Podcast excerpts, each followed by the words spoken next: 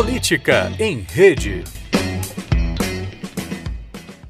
Acredito que a extraordinária dimensão alcançada até aqui pelo bolsonarismo, bem como a impressionante permanência dos índices eleitorais do candidato, decorrem do fato de que há várias fontes de votos desaguando em sua candidatura. De onde, afinal, vêm os votos em Bolsonaro?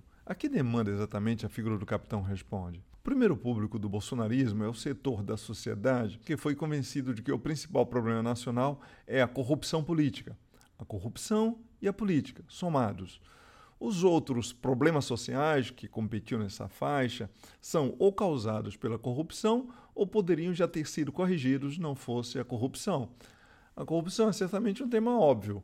Quem haveria de dizer-se a favor da corrupção em qualquer universo possível? Por que então Bolsonaro?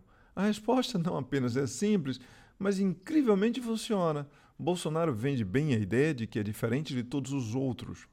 Como a sua campanha está sendo bem sucedida em dizer que a coisa mais importante de um governo é o caráter de quem governa, no fundo, o que o Bolsonaro precisa vender ao público é a própria personalidade, como um sujeito autêntico, veraz e incorruptível.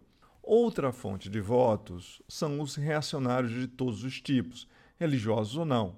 O conservadorismo é uma atitude, o reacionarismo é militância.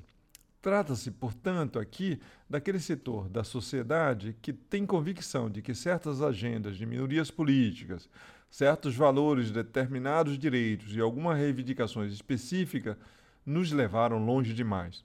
Este público se sente sitiado e posto em clara desvantagem porque tem prevalecido, na sua opinião, as agendas liberais e de esquerda, como as políticas de cotas, os direitos reconhecidos aos homossexuais, a aprovação social a reivindicações feministas, dentre outras coisas.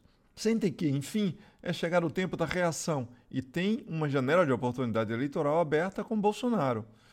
Tal público não pode ser ignorado, uma vez que os conservadores evangélicos se transformaram em uma extraordinária força mobilizadora e organizadora de votos, com enorme capilaridade social. A terceira fonte são setores produtivos que são reativos à esquerda. Políticas sociais e fiscais onerosas, o sentimento de que o setor produtivo foi preterido nas ações de governo e na retórica pública durante os governos do PT, e, finalmente, a percepção de que partidos de esquerda odeiam quem produz, trabalha e cria empregos, gerou um consistente sentimento de antipatia a governos e agendas de esquerda. No caso do agronegócio, do setor produtivo rural, que sempre sentiram que o governo tomava partido contra os proprietários e a favor dos movimentos que invadem terras, temos ainda mais uma razão para a adoção do bolsonarismo, se considerarmos o apoio manifesto ao uso de armas de fogo como forma de defesa da propriedade rural. Governos de esquerda efetivamente perderam os setores produtivos, principalmente os setores produtivos médios, de forma que estes estão muito bem dispostos a apoiar qualquer alternativa à esquerda que apareça no horizonte eleitoral, com chances reais de vitória, claro. Por fim, o quarto público bolsonarista tem uma relação direta com violência e crime. Antes de tudo, temos aqui o nicho que garantiu os mandatos de Jair Bolsonaro nos últimos 25 anos, soldados e policiais. Mas agora nós temos também um conjunto imenso de pessoas que, por um lado, se sentem sitiados pelos que chamam de bandidagem e que, adicionalmente, são reativas a políticas públicas e a narrativas de esquerda sobre causas, agentes e vítimas do crime. Apavorados com o crime urbano estamos todos nós, mas o eleitor de Bolsonaro é aquele subconjunto que se fartou das explicações macrosociais e remotas para a violência. E, sobretudo, já não suporta mais ouvir os diagnósticos e prognósticos que tiram dos criminosos a responsabilidade pelo que fazem.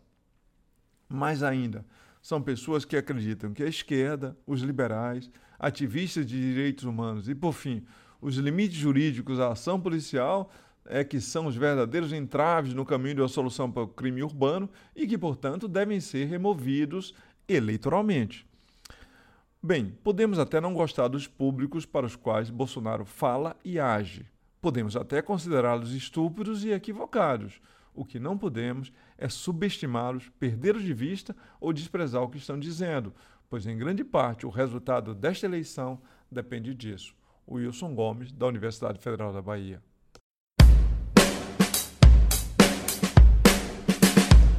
Política em Rede.